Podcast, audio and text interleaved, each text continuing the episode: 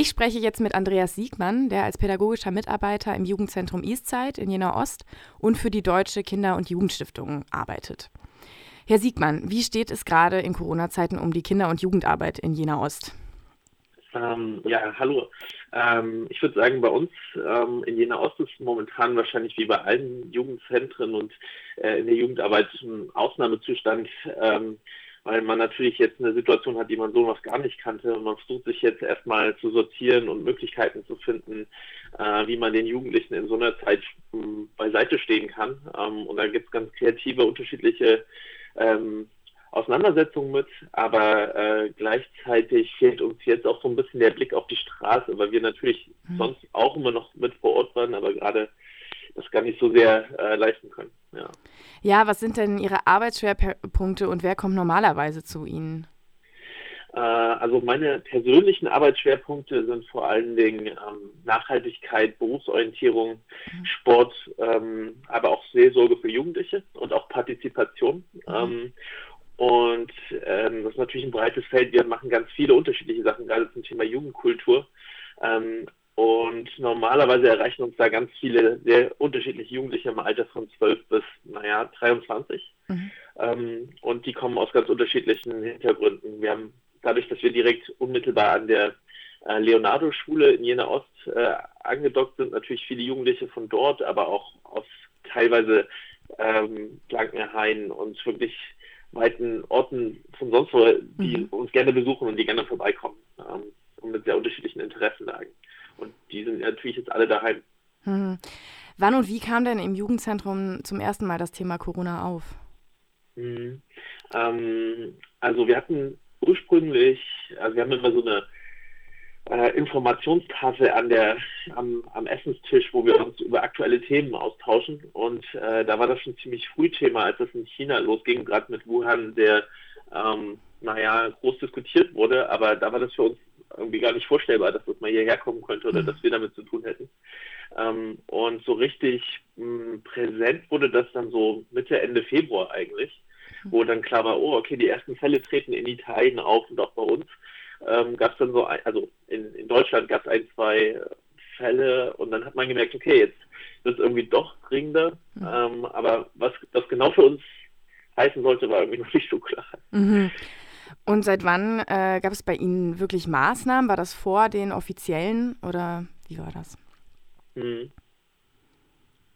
Ja, äh, also wir hatten ähm, natürlich auch immer gedacht, na gut, es wird schon so sein, dass wenn es wirklich dringend ist, wird es offizielle Ansagen geben. Aber wir hatten schon auch, weil wir gemerkt haben, dass für Jugendliche das ja doch irgendwie auch nicht so richtig greifbar ist, ähm, immer wieder versucht zu kommunizieren, was ist eigentlich ein Virus ähm, und was ist bis jetzt darüber bekannt? Ist das denn, ähm, wie gefährlich ist der eigentlich? Und äh, da gab es dann unterschiedliche Sachen. Also einerseits haben wir natürlich die Hygiene thematisiert, die zunehmend dann immer dringlicher quasi auch von uns ähm, darauf hingewiesen wurde, aber auch ähm, Punkte wie, mh, hm, naja, wie sind denn die aktuellen Statistiken? Wir haben eine PowerPoint-Präsentation gemacht mit einer Handvoll Jugendliche, wo wir überlegt haben, okay, ähm, was heißt das für euch? Äh, was, wie ist da die aktuelle Situation? Müsst ihr euch Sorgen machen? Ähm, und worauf müsst ihr achten, wenn das jetzt dringender wird? Und mit den letzten drei Wochen hat sich das natürlich dann auch mit den offiziellen Ansagen immer weiter zugespitzt und die haben wir immer direkt weitergegeben aber gleichzeitig auch versucht, einen kühlen Kopf zu bewahren. Ja. Mhm. Und wie haben die jungen Leute darauf reagiert? Mhm. Ähm, naja, ich glaube, gerade am Anfang natürlich mit dieser Gelassenheit, die man wahrscheinlich äh, überall noch gespürt hat, dass man dachte, wie soll uns das jetzt hier irgendwie tangieren? Ähm, und nach und nach haben sie schon gemerkt, okay, also das scheint ernster zu werden, äh, aber für sie stand erstmal so im Mittelpunkt, okay, ich habe jetzt gar keinen gewohnten Rhythmus mehr. Also die Schule fällt weg, ähm, heißt das, ich habe jetzt frei oder was mhm. heißt es, um zu Hause auszulernen? Das waren irgendwie so viele hm, Sachen, die eher sozusagen diesen Alltagsbereich mhm. betroffen haben, aber jetzt so, dass sie total besorgt waren oder sich gesagt haben, oh Gott, wir müssen jetzt irgendwie aufpassen. Zumindest in unserem jugendlichen Kreis haben wir da nicht so die Panik vernommen oder Sorge verspürt, sondern eher so eine, na mal gucken, da müssen wir uns jetzt halt drauf einstellen, was als nächstes passiert. Mhm. Also was haben Sie da für eine Entwicklung beobachtet bei den Jugendlichen? Da ging es dann eher darum, dass plötzlich der Alltag ganz anders ist und sich da neu einzuspielen, oder? Ja, also da auf jeden Fall. Und natürlich auch, also wir haben auch viele Jugendliche, die jetzt gerade eine Ausbildung machen oder so. Und da stand natürlich die Frage, müssen die jetzt eigentlich noch los? Bleiben die zu Hause? Wie geht es für sie weiter? Ähm, müssen sie arbeiten? Und wenn ja, ist es nicht unfair gegenüber den Leuten, die das nicht müssen und so. Ähm, das war, mhm. glaube ich, auch nochmal so ein, ein, Punkt, der dann eher so diesen Alltag, ähm, naja, dann irgendwie dominiert hat. Aber ich glaube, was ich auch gemerkt habe, war, dass auch so eine Sensibilisierung für, wir versuchen Kontakte zu wahren, wir nehmen das Thema schon irgendwie ein bisschen ernst und ähm, was passiert denn, wenn so ein Fall bei uns in der Schule auftritt? Das gab es dann auch immer, dann gab es schon so ein paar Gerüchte, ja, der eine hatte das jetzt oder der hatte mhm. den Kontakt zu dem. Und dann hat man gemerkt, ähm, so nach und nach wurde man dann immer unsicherer, ähm, wusste aber gleichzeitig noch nicht, wie man agieren und handeln soll. Da gab es ja auch noch nicht so viele mhm. Handlungsempfehlungen, wie die jetzt aktuell sind. Und ähm, genau, das war, glaube ich, noch so ein Aushandlungsprozess. Wie weit darf ich denn noch mit solchen Leuten dann Kontakt haben, die vermeintlich das haben und wie reagiere ich in der Schule? da war eine große Unsicherheit auf jeden Fall. Mhm. Was für Veränderungen sind das jetzt für die Jugendarbeit? Wie können Sie die gerade weitermachen? Ja, ähm, also ich finde es ganz spannend. Ähm, gerade findet da eine große Vernetzung statt. Einerseits unter den Jugendzentren in Jena und den äh, SozialarbeiterInnen, die wir hier so haben, aber auch äh, quasi überregional. Mhm. Ähm, momentan haben wir ganz viele Skype-Konferenzen, wo wir uns erstmal untereinander abstimmen und versuchen, gute Praxis auszutauschen. Ähm, für uns, wir haben relativ frühzeitig angefangen, ähm, unser digitales Angebot ein bisschen weiter auszuweiten. Wir hatten schon relativ viele gute Sachen vorab erarbeitet. Mein Kollege Franz Bocklisch hatte da schon über das letzte Jahr und die Jahre davor viele Angebote auch im digitalen Bereich äh, etabliert. Und wir hatten jetzt gesagt, okay, wenn wir das einmal haben, können wir das auch so weit wie es geht nutzen. Und im Kontext von unserer Jugendarbeit hatten wir schon unterschiedliche Chatbereiche äh, erarbeitet, mit denen wir quasi mit den Jugendlichen direkteren Kontakt führen können. Und das bauen wir gerade aus. Wir haben eine Chat-Plattform eingerichtet, wo wir uns zusammen verabreden, um mal zu erzählen, wie geht es euch gerade, wie mhm. Was beschäftigt euch und äh, wollen wir was zusammenspielen und finden da gerade so kostenlose Anwendungen, die man problemlos mit einem Handy äh, nutzen kann oder mit einem alten Computer. Also das ist auch relativ hürdenfrei. Mhm. Ähm, genau, und das sind jetzt Sachen, die wir etablieren und dann passiert auch relativ viel. Wir haben ein Angebot von äh, ungefähr 15 bis 21 Uhr, wo wir so eine Art Unterhaltungs, hm, naja, wo wir diesen Chatraum mhm. versuchen, unter Aspekten der Unterhaltung ein bisschen zu füttern und der nächste Schritt ist jetzt zu überlegen, okay, wie können wir Jugendliche ähm, A, dazu motivieren, weiter ihre Hausaufgaben zu machen oder die mhm. Aufgaben, die sie jetzt gerade bekommen, können wir sie da irgendwie unterstützen? Mhm. Äh, wie gehen wir mit den Sorgen um, die jetzt vielleicht auch passieren? Also gerade wenn Jugendliche daheim sind, ähm, dann gibt es vielleicht noch mehr Krach mit den Eltern, mhm. wenn jetzt alle so aufeinander eng eingepfercht sind ähm, und häusliche Gewalt und so, das versuchen wir zu thematisieren und mhm. damit einen guten Umgang zu finden. Aber natürlich auch sowas wie, naja, ähm, dass sie quasi äh, vielleicht auch überlegen, wie sie in ihrer Nachbarschaft helfen können oder gibt es irgendwelche Möglichkeiten, wie man sich woanders mit einbringen kann. Das sind jetzt so die Handlungsfelder, die wir gerade ähm, kultivieren wollen. Und natürlich wollen wir möglichst viele Leute auf unsere Plattform auch bekommen. Ähm, da mhm. würde ich auch gerne noch für werben. Also wer da Interesse hat oder wer Jugendliche kennt, die sich jetzt zu Hause langweilen, ähm, wir haben auf unserer Webseite vom Eastzeit, da kann man einfach nach googeln, ähm. Sehr leicht auffindbar ähm, diesen Chatraum beworben. Da kann man sich kostenlos anmelden und das ist auch anonym. Also ähm, mhm. wer da Lust hat oder Sorge hat, seine Daten preiszugeben, das muss man da nicht haben. Ja. Mhm. Und gibt es da schon ein paar Leute, die chatten? Ja, äh, wir sind äh, momentan ungefähr 18, hm, 19 Jugendliche mhm. und ähm, es wird noch durch uns moderiert. Ähm, mhm. Vielleicht noch, um sich das gut vorstellen zu können, das sind unterschiedliche Räume, mit denen man sich äh, sozusagen äh, verabreden kann zu unterschiedlichen Themen. Also es gibt so eine Malecke, ein Café, eine Laberecke quasi, ähm, aber auch so, wo man sich zu Spielen verabredet oder zu anderen Themen, die einen gerade interessieren. Und da gibt es eigentlich jetzt langsam Regenbedarf, also es wächst und wächst. Hm. Und das ist ja vielleicht eine schöne Sache, weil es vielleicht über den eigenen Freundeskreis hinaus noch mit einem Lokalbezug auch in Kontakt mhm. bleibt. Also fast wie ins Zentrum zu gehen. Ja, das, das hoffe mir, dass das, das so ein bisschen ersetzen kann, zumindest vorübergehend. Also mhm. ähm, es wäre auch spannend, ob sich da neue Kontakte vielleicht anbahnen, die man vorher noch nicht kannte, und dann trifft man sich auch mal im echten Leben.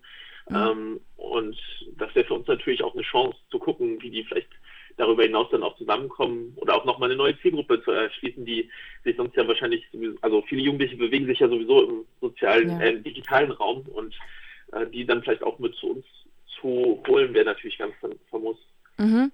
Ähm, das deutet sich, sich jetzt schon an. Wie schätzen Sie die Veränderungen ein, die Corona jetzt für das Zentrum bringt, auch nach dieser Schließung im analogen Raum hinaus? Ja, das ist wirklich spannend. Also ähm, jetzt auch in meiner Arbeit bei der Deutschen Kinder- und Jugendstiftung stelle ich fest, dass momentan unglaublich viele äh, sehr gute Beispiele und Praxis ausgetauscht wird und alle bereit sind, zusammenzuarbeiten und das sehr selbstlos Ideen mhm. und Tipps zu tauschen. Und ähm, ich glaube, das funktioniert vor allen Dingen digital und ich hatte das Gefühl, dass endlich die Leute anfangen, das auch mehr wahrzunehmen und als sinnvolle ähm, Unterstützung äh, zu verstehen. Also gerade entstehen richtig viele Padlets, das sind so eine Art digitale Pinwände, die man nutzen kann, mhm. wo man sich gute Tipps austauscht. Ähm, und äh, generell, wenn es um Schulentwicklung geht oder um Jugendzentren allgemein, habe ich das Gefühl, ist der Austausch das Wichtigste, dass man nicht für sich oder in Konkurrenz denkt, sondern überlegt, was kann ich von anderen lernen und für uns mitnehmen. Und ich habe das Gefühl, das passiert gerade sehr, sehr flächendeckend und man ist irgendwie offener für diese digitalen Chancen. Aber für unser Jugendzentrum äh, im Konkreten würde ich sagen, ähm, naja, ich glaube, einerseits werden die Jugendlichen ähm, wahrscheinlich sensibler umgehen mit dem Thema Hygiene. Also wir kannten das vorher ja auch schon mit, wenn es eine Magen-Darm-Grippe gibt oder so, die, wie schnell die sich verbreiten kann. Aber jetzt sieht man das ja so deutlich wie noch nie, wie leicht sich sowas verbreitet und warum es so wichtig ist, bestimmte Hygienestandards einzuhalten. Und das ist für unsere Jugendlichen, glaube ich, vorher immer nur so ein äh, unwichtiges Thema gewesen.